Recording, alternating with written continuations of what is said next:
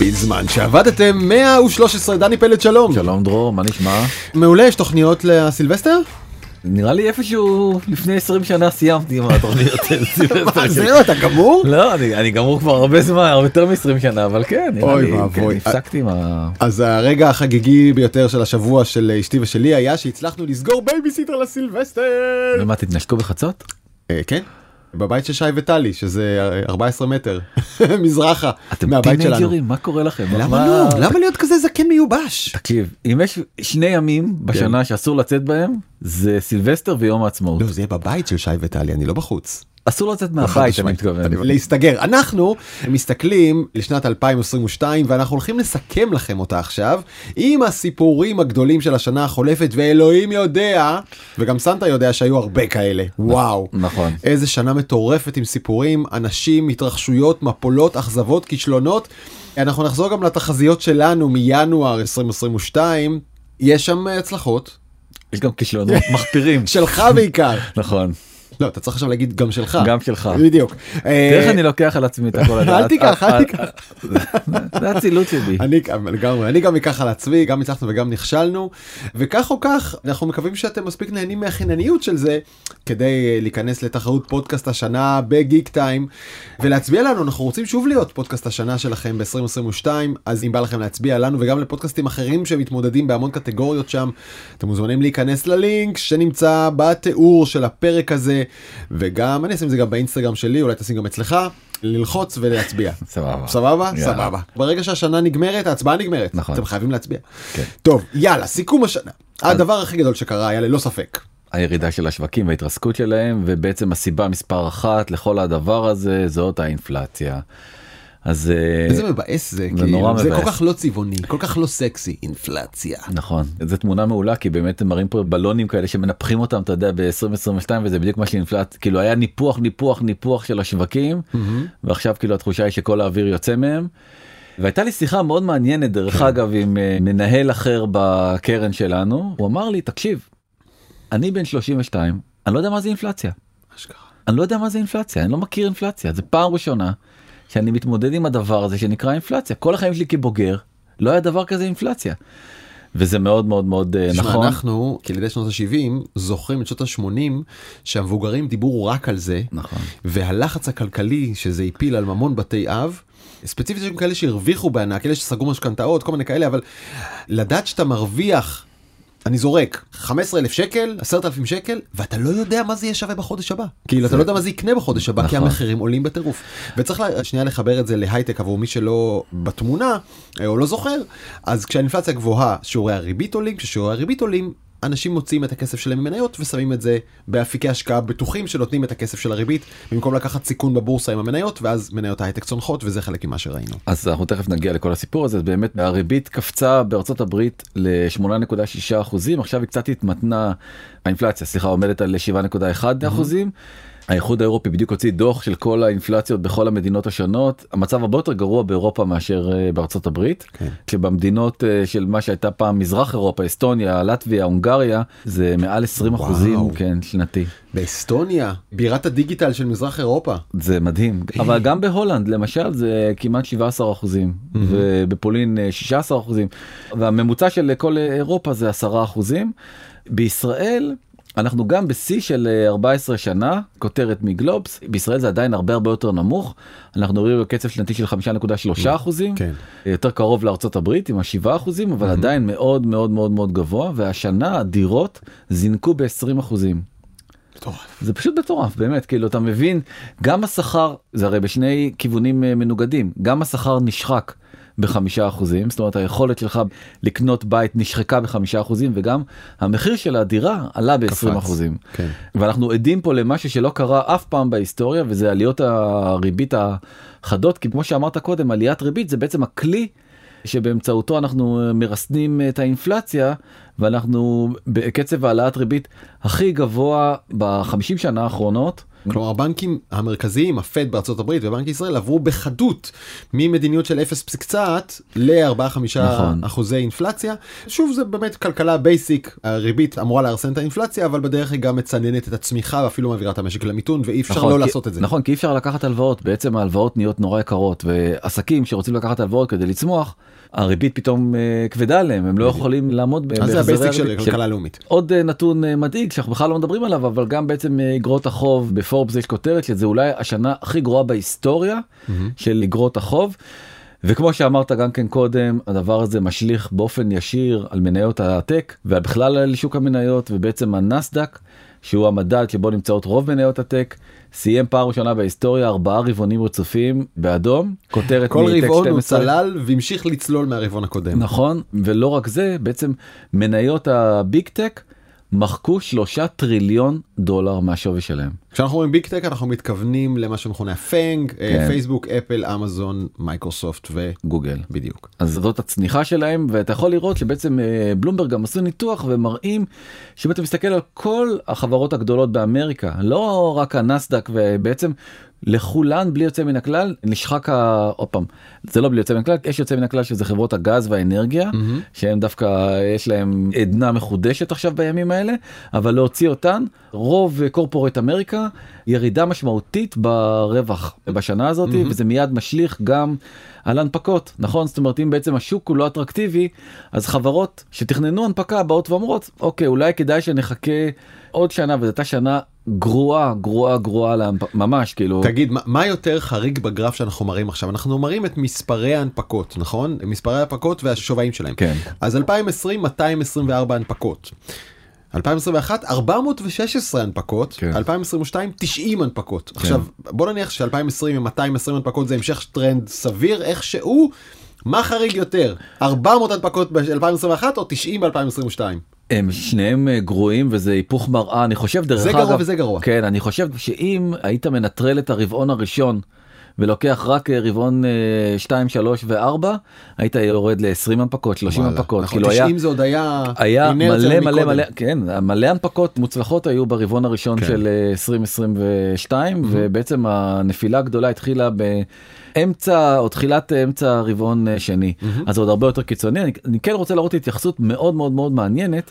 הנפקות קרוס בורדר קרוס בורדר זה אומר הנפקות בארצות הברית שאינן על ידי חברות אמריקאיות אז המדינה שעשתה הכי הרבה הנפקות שאינן אה, זה גם מפתיע זה סין כי הרי mm-hmm. הפוליסי של סין לא אפשר להם אה, להיכנס לארצות הברית אבל בינתיים שי ג'ינגפינג הבין שהוא פוגע בכלכלה האמריקאית וטיפה שחרר ואישר עוד פעם לחברות סיניות להנפיק בסין. אבל במקום השני אחרי סין דראם רול טררררם. ישראל איזה קטע. זה מדהים אה? אה, זה קצת מזכיר את ימי הזוהר של לפני אה, 20 שנה, אבל אה, האמת שגם 2021 הייתה משופעת בהנפקות נכון. ישראליות, אבל לא יודע בהשוואה בינלאומית, לא, אה, לא. שם לא הגענו רחוק. תראה, יש הרבה מאוד חברות קנדיות והרבה מאוד חברות בריטיות והרבה כן. מאוד חברות גרמניות, אבל זה פשוט מדהים שישראל אה, תופסת את המקום השני עם אה, שמונה הנפקות במהלך 2022. שצריך להגיד, זה רבע מכל ההנפקות הזרות באותה שנה, ואני תוהה האם זה עוד של אומץ או עוד של טמטום. אה, אז בואו נדבר שנייה על מספרים, אז על ההנפקה השלישית בגודלה. בכלל במהלך 2022 בארצות הברית עם מובילאיי שגייסה בהנפקה שלה כמעט מיליארד דולר כן. לא- באמת זה הישג פנומנלי למרות שכל הדיווחים כאן רק ירדו על מובילאיי ועל אינטל שהיא מונפקת לפי שווי מאוד דומה לזה שבו היא נמכרה חמש שנים קודם לאינטל. היא שווה הרבה הרבה יותר ממה שהיא נמכרה. כן. כן. היא שווה 130 מיליארד דולר. לא בדקתי האמת בשבוע האחרון, אבל היא כבר הגיעה ל-130 מיליארד דולר ונמכרה עכשיו? ב...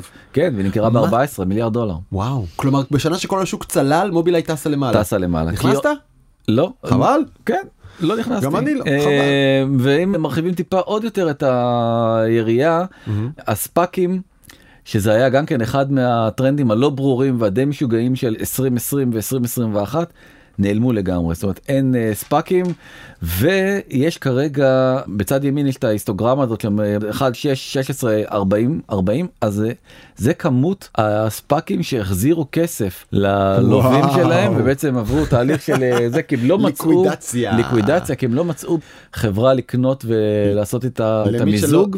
עשינו על זה פרק שלם, אנחנו לא בדיוק, ניכנס... שנה שעברה ב-2021 היה להיט מטורף, כל החברות התמזגו עם חברה שהיא כבר בורסאית, קיצרו ככה את הדרך לבורסה, ואז מאז חטפו בראש. נכון ואם אתה מסתכל באמת על הנסדק ששם אנחנו בעיקר אה, מתעניינים בו אז בעצם אתה יכול לראות שיש חזרה ממש.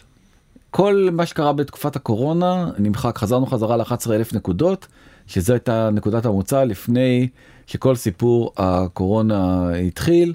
דיברנו קצת לפני השידור האם הקורונה היא אשמה האם אה, כן.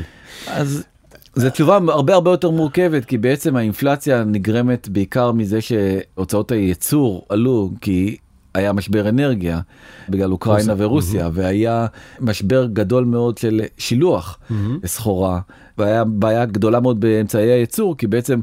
בגלל הקורונה אז היו מפעלים מושבתים ולכן המחירים עלו כן, ובשוליים כן. של זה בעצם גם הייתה איזה מין אופוריה כי היו הרבה מאוד אנשים עם הרבה מאוד כסף בידיים. כן. כי הם לא יכלו לעשות קניות הם ישבו להם בבית עם ואמרו הטלפונים. אנחנו, אנחנו לא טסים לדיסני וולד השנה מה נעשה בוא- לא עולים על קרוז מה נעשה בוא נקנה מניית AMC, בוא בדיוק. נקנה מניית גיימסטוק. ויותר מזה גם הרבה מאוד אנשים קיבלו תקציבים מהמדינה סיוע מסוג כזה מסוג אחר חלק אשכרה היו צריכים לקנות מזה ארוחת צהריים ולחלק הצטבר כסף בכיס וגם אותו הם דחפו לשוק וראינו ניפוח.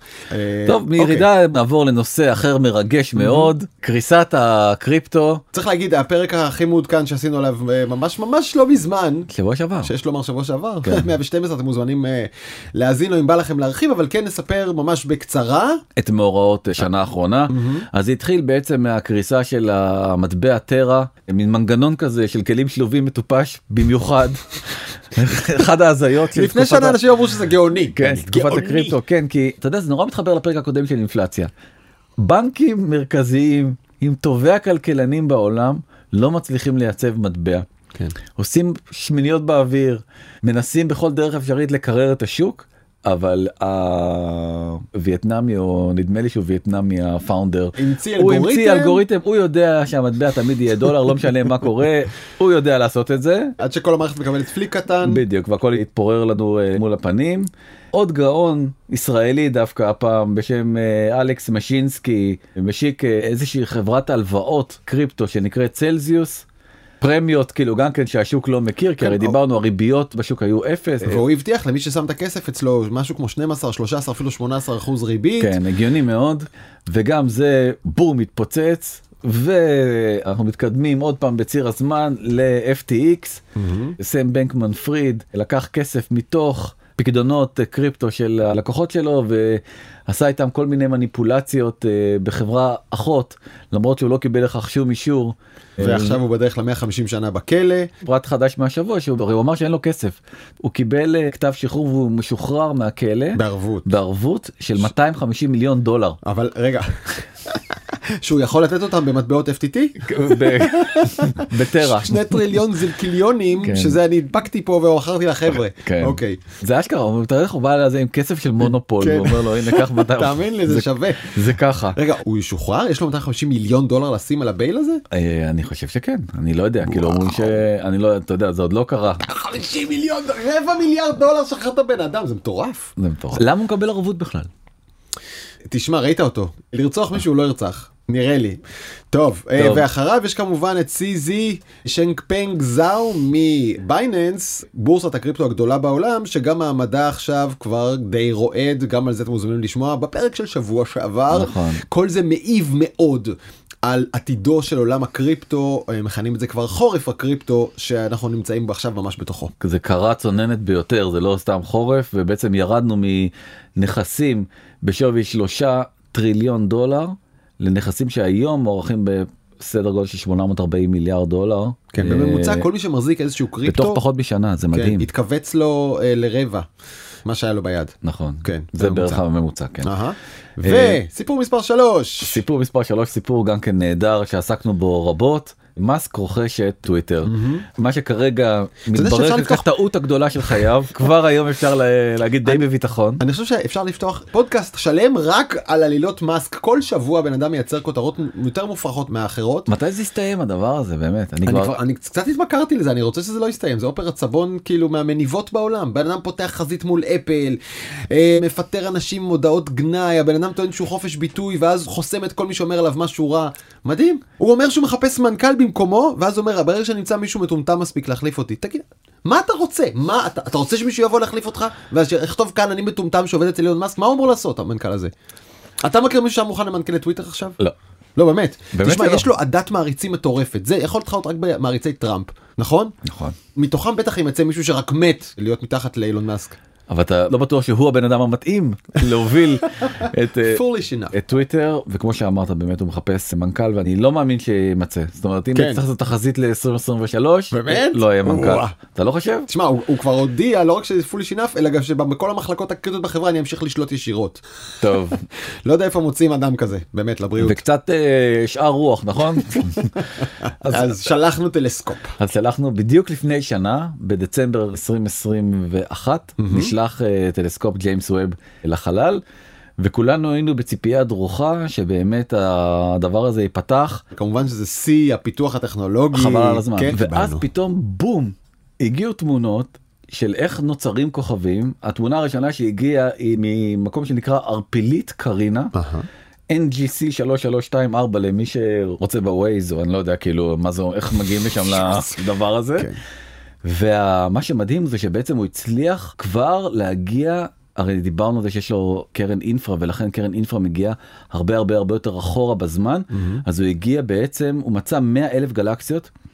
אה, שנולדו בזמן ש... שנולדו בזמן כן ב- שבזמן שהיקום היה מאוד מאוד קרוב לתחילתו זאת אומרת היקום אה, משוערך ב-14 מיליארד שנה והצילום שהוא אה, צולם צולם שהיקום היה בין 300 מיליון שנה. זה ינוקה ב- בן ב- 300 מיליון שנה? זה- הרפיין. במונחים של יקום זה באמת אה, מאוד מאוד מאוד רחוק. אה, כן. אולי זה הדבר שמאזינים לנו צריכים לזכור, הטלסקופ הזה, יותר משהוא מסתכל רחוק, הוא מסתכל אחורה. כלומר, זה נכון. רחוק לא רק בגיאוגרפיה, אלא גם רחוק בזמן, ככה עובד אה, קרני האור והקרניים האחרות ביקום. נכון והאבל זה שהיה לפניו בעצם צילם את אותה תמונה בדיוק ובמקום לגלות 100 אלף גלקסיות הוא גילה רק 10,000 גלקסיות. כן. זאת אומרת בעצם באמצעות הטכנולוגיה החדשה 90 אלף גלקסיות שלא נראו קודם Mhm. בגלל שהטכנולוגיה הרבה יותר מתקדמת פתאום אה, התגלו. וזה מוביל בעצם לשאלות המאוד אה, טריוויאליות כן אתה יודע זה כאילו שאלות שאני שואל את עצמי כל בוקר. עניינים אה, פעוטים. נאסא הגדירו בעצם מה השאלות הגדולות שטלסקופ ווב שואף לענות עליהם אז אני אתן לך חושב האם אנחנו ייחודיים ביקום האם כדור הארץ שלנו ייחודי האם שביל החלב יש רק אחד כמוהו עוד רבים ממה נוצרנו בדיוק שואל את עצמו כן אז אלה השאלות שנאסא רוצה לקבל עליהן אה, תשובות או לפחות להתקרב למענה אתה יודע, יש לי תחושה שהשאלות האלה לא יענו גם הפעם. יתכון שאלה שאלות שהמדע לא יצליח לענות עליהן אף פעם. אתה חושב? כן. אני דווקא מאוד אופטימי. לא, לא, אף- בטווח אם- היינו ברור לי שלא. לא אבל אני אומר אם הצליחו עכשיו פתאום לראות 90 אלף גלקסיות שלא ראו אותם קודם כל מה שאני רוצה זה רק לראות משהו זז, איזה אדם בפקק תנועה באיזה כן. גלקסיה רחוקה וזהו, אני כן, כבר יודע הכל. בפודקאסט בעולם חלופי כן והטרנד הכי הטרנד. מדובר של אה, 2022 בלי ספק בכלל זה כל מה שמכונה Generative AI זה התחיל בעצם עם החשיפה של הדלי. השורת פרומפט הזאת שאתה כותב תעשה לי אה, רגע רגע בבקשה אפשר רגע אפשר שאתה ממשיך שנייה ג'יימס ווב אם בא לכם עוד להבין מה הוא רואה ואיך הוא רואה לכו לפרק 73 עכשיו אנחנו ממשיכים עם אה, דלי שהיכה בנו בתחילת השנה וזה באמת היה כאילו מיינד בום. בלואינג. בום. כאן כן, הניו יורק טיימס ביקשו מהדלי לייצר זה קומקומים בצורת אבוקדו וזה התוצאות שאתה רואה פה לפניך שהן באמת מדהימות למי ששיחק עם זה פעם ראשונה כל אחד זוכר את הרגע שפעם ראשונה הוא כתב שורה כזאתי אני פוגש אנשים בעיקר בהרצאות אני גם מדבר על זה ואני אומר להם ניסיתם ניסיתם והם אומרים לי "אה, לא כמעט כולם לא ואני לא איך זה חינם זה קל תוקצו את הטלפון שלכם אם אתם עוד לא עשיתם את זה אתם חייבים. א' התענוג של להרגיש ביד את הכוח המטורף הזה וב' זה הולך לשנות את העולם אז כאילו תהיו בתוך המהפכה לא מבחוץ. אי אפשר להבין עד שלא מנסים בידיים לכתוב איזה שטות גמורה ולראות מה יוצא. ולראות פשוט מה יוצא זה פשוט uh, מדהים. אז זה היה הדבר הראשון ואז פתאום נפל עלינו הסיפור הזה של בלק למון שאנחנו אפילו גם עליו עשינו פרק. על זה פרק שבעצם- אני חושב 88. אוקיי שבעצם יש למערכת ה-AI איזושהי תודעה כן. עצמית. הוא עובד של גוגל הדוד הזה בלק למוין היה עובד של גוגל הוא היה צריך לבדוק את הבינה המלאכותית שלהם שקוראים לה למדה אחלה שם. הוא היה חייב להזהיר את העולם שיש לה תודעה ובינה והיא הולכת אה, לכבוש אותנו והוא חושב שהיא חצי אלוהים כזה הוא סוגד לה באיזשהו נכון. קטע נכון יש שם איזה משהו כזה. ואנחנו לא הבנו כל כך את הקטע כי לא חווינו את זה ואז באמת לא מזמן ממש בתחילת דצמבר או סוף נובמבר פתאום נחשפנו לצ'אט gpt הכלי המתחרה של OpenAI לזה של למדה ופתאום ראינו כמה הדבר הזה משוגע גם על באמת. זה אתם מוזמנים לשמוע את פרק 111 הוא כותב חוזים משפטיים וכותב קוד וכותב סיכומים וכותב מכתבים וברכות ליום הולדת ושירים בחרוז ואני ביקשתי ממנו אה, המנון של מדינת ישראל בחרוזים בעברית.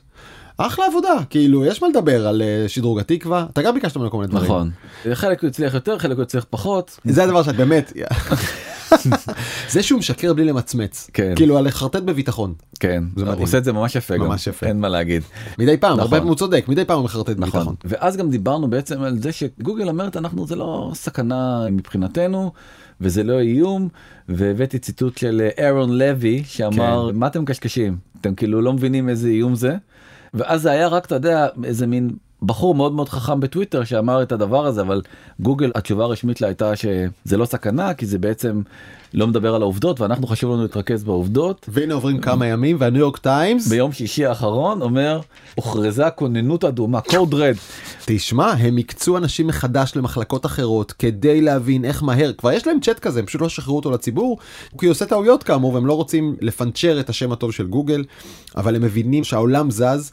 הבעיה עם הצ'אט בין היתר, לא רק שהוא טועה, אלא גם שאין לו מודל עסקי ברור, כי אם הוא נותן לך את התשובה ישר ואתה לא תלחץ על כלום, אז ממה הם יתפרנסו? אתה אמור לחוץ על מודעות כדי שגוגל תתפרנס. אבל גם גוגל ה- בתחילת דרכה לקח הרבה מאוד זמן עד שהם הבינו איך ממנטזים חמש, שש שנים, נכון משהו כזה אה, מ-97 עד 2003. ולא היה בכלל פרסום והדבר הזה פשוט הלך וצבר פופולריות.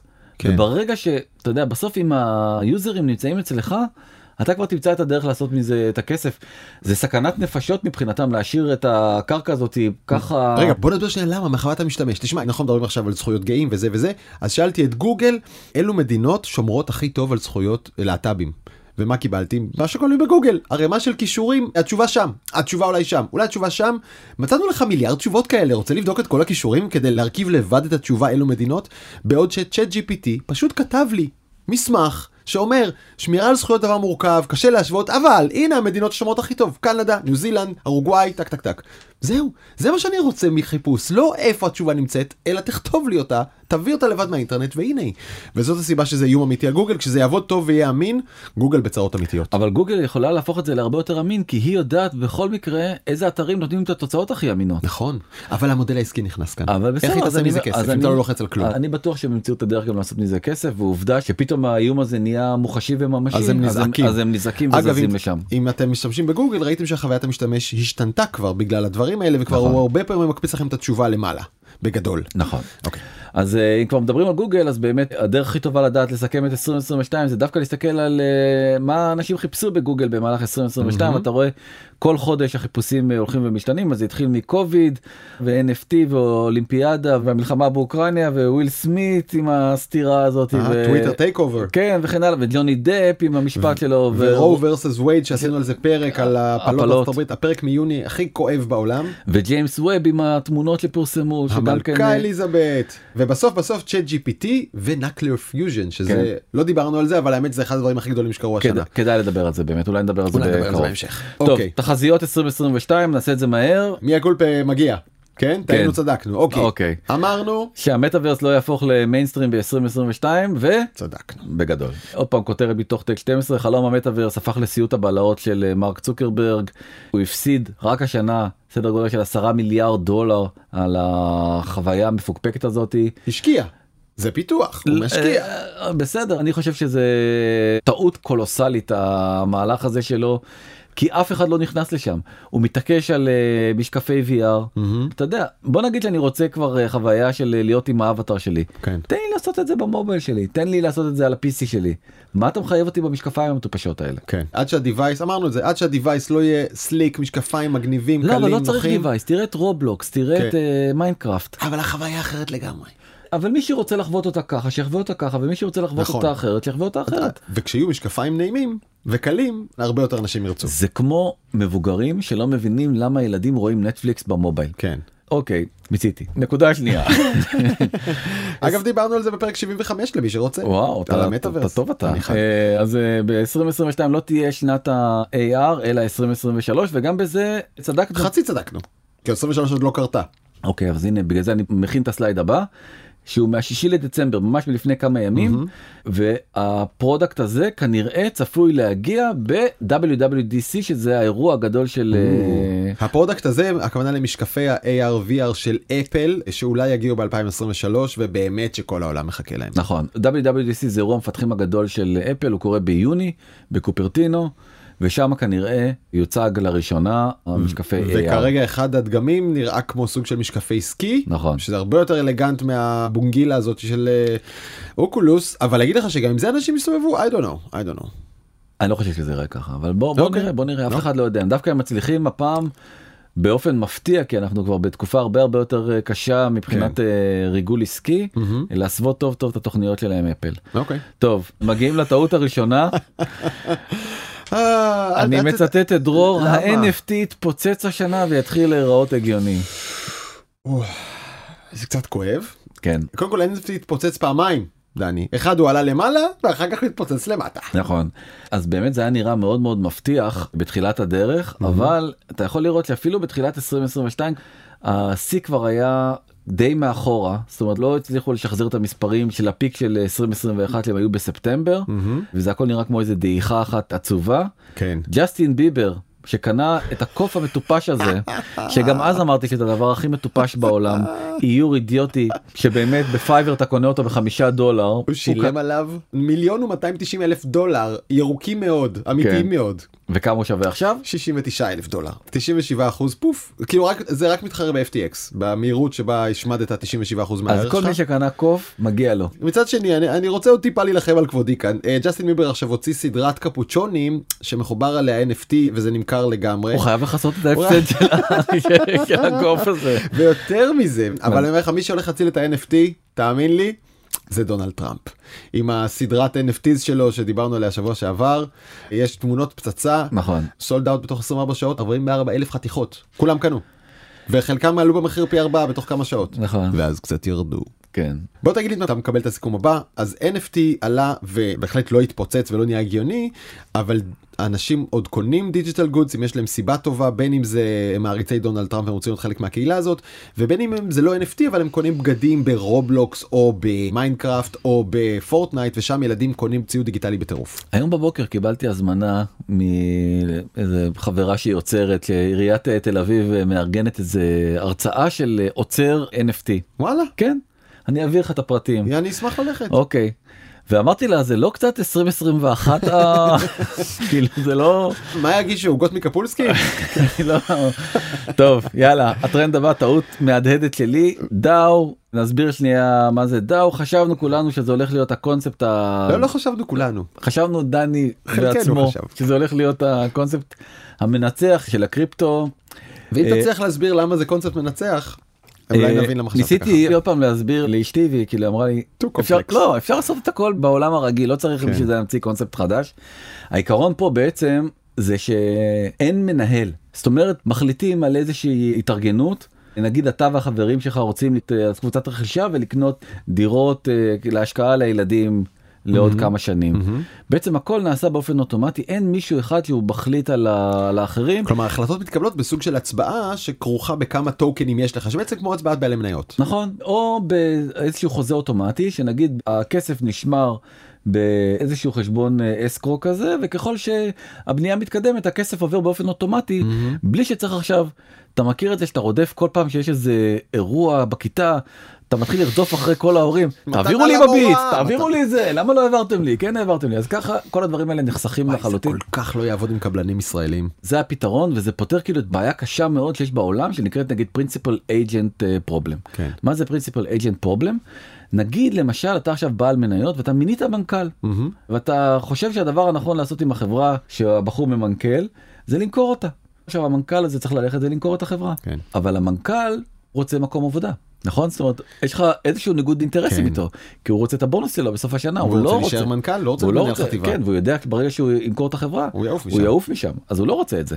אז זה מייצר בעיה קשה מאוד בעולם העסקים שנקראת principal agent problem, mm-hmm. שהדאו בעצם בזה שיש מנגנון אוטומטי שעוקף מנהלים. פותר את כל העניין הזה אבל עם קריסת הקריפטו גם הדאו כאילו לא צבר אה, פופולריות ובכלל אם כנראה כי הוא יותר בלוקצ'יין מאשר בלוקצ'יין לגמרי, קריפטו, לא, ו- הוא ולכן, בלוקצ'יין. ולכן אני אומר לך, דיברנו על זה בפרק הקודם, יש מצב שכשהקריפטו יקרוס הבלוקצ'יין יזדקר בתור, ה- כשהגלים מתחלשים החלשים מתגלים וכל זה. זה עדיין אני חושב הרעיון הכי הכי יפה שבעצם הבלוקצ'יין כן. כן.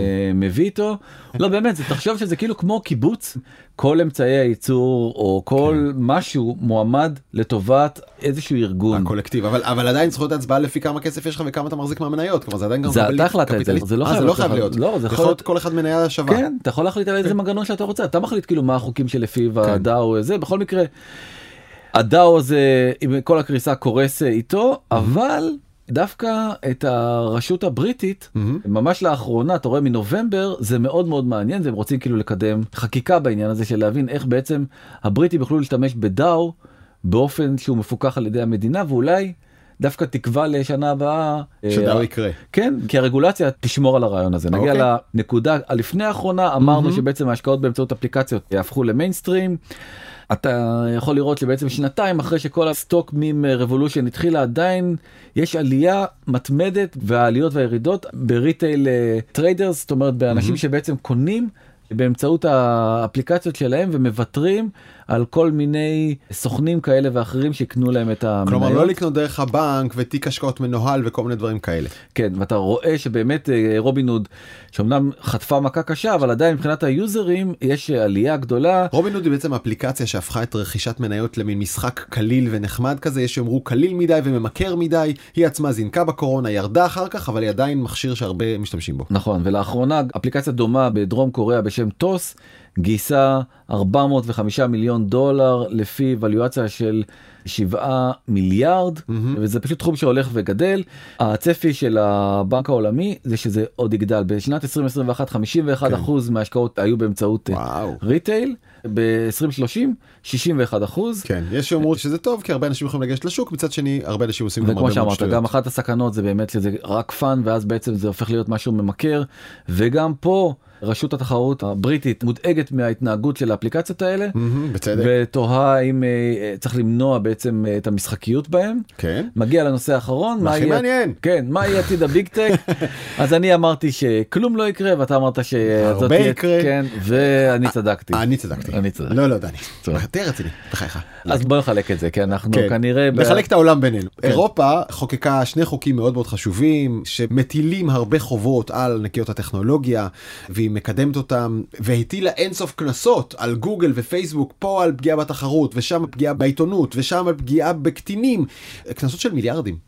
ובישראל חביבי הוגשו המלצות לשר התקשורת רק בעיה שהוא עוזב את התפקיד אז נקווה שהבא ימשיך לקדם את זה אבל הדברים זזו אי אפשר להגיד שלא. נכון, ובארצות הברית לעומת זאת כלום לא קרה. זאת אומרת... כן, אה, ק- קרו פחות קרו לאט. כל התביעות שאנחנו רואים אותן זה תביעות ייצוגיות של אזרחים שמוטרדים מקיימברידג' אנליטיקה ומכל מיני סקנדלים אחרים ששמענו עליהם אבל הממשל לא עושה באמת הרבה ונגיד כל העניין הזה של אה, פרנסיס הוגן חשפה כן. על אה, אינסטגרם כן. לא קרה כלום. שהוא מייצר אה, הפרעות אבל לא דימוי קרה אכילה כלום. ואובדנות. זה היה סיפור גדול ועשה הרבה הרבה רעש אבל האם השתנה משהו האם חויבה פייסבוק לאיזושהי שינוי שקיפות. כן איזשהו שינוי של המדיניות שלה אני חושב התשובה שזה היא לא. בדרך, זה פשוט לוקח זמן. שבוע הבא תחזיות של 2023. אה, סכם לנו עם ציטוט נעים. מי שיש לו ידע לא חוזה, ומי שחוזה אין לו ידע. לא זה אנחנו. בדיוק. מעולה. לאוצה. עד כאן בזמן שעבדתם אה, 113, סיכמנו לכם את 2022. בשבוע הבא כמובן התחזיות שלנו, אנחנו נגיד תודה לעורכת אפרת מירון, למפיקה נטע ספילמן, למוטי אוננה ותומר וולף הסי- על הסיוע בטכני, ולחברים במאקו דיגיטל זוהר צלח, ניצן כרמלי ודנה גוטרזון. אתם מוזמנים לכתוב לנו בוואטסאפ 0376760012 במייל בזמן את קשת מינוס tv.com עד כאן. עד כאן. תצביעו לנו בסדר? זה חשוב לנו וספרו לחבריכם אם הם עדיין לא שומעים אותנו. דני פלד, שתהיה שנה אזרחית אה, טובה. תודה רבה, גם לך.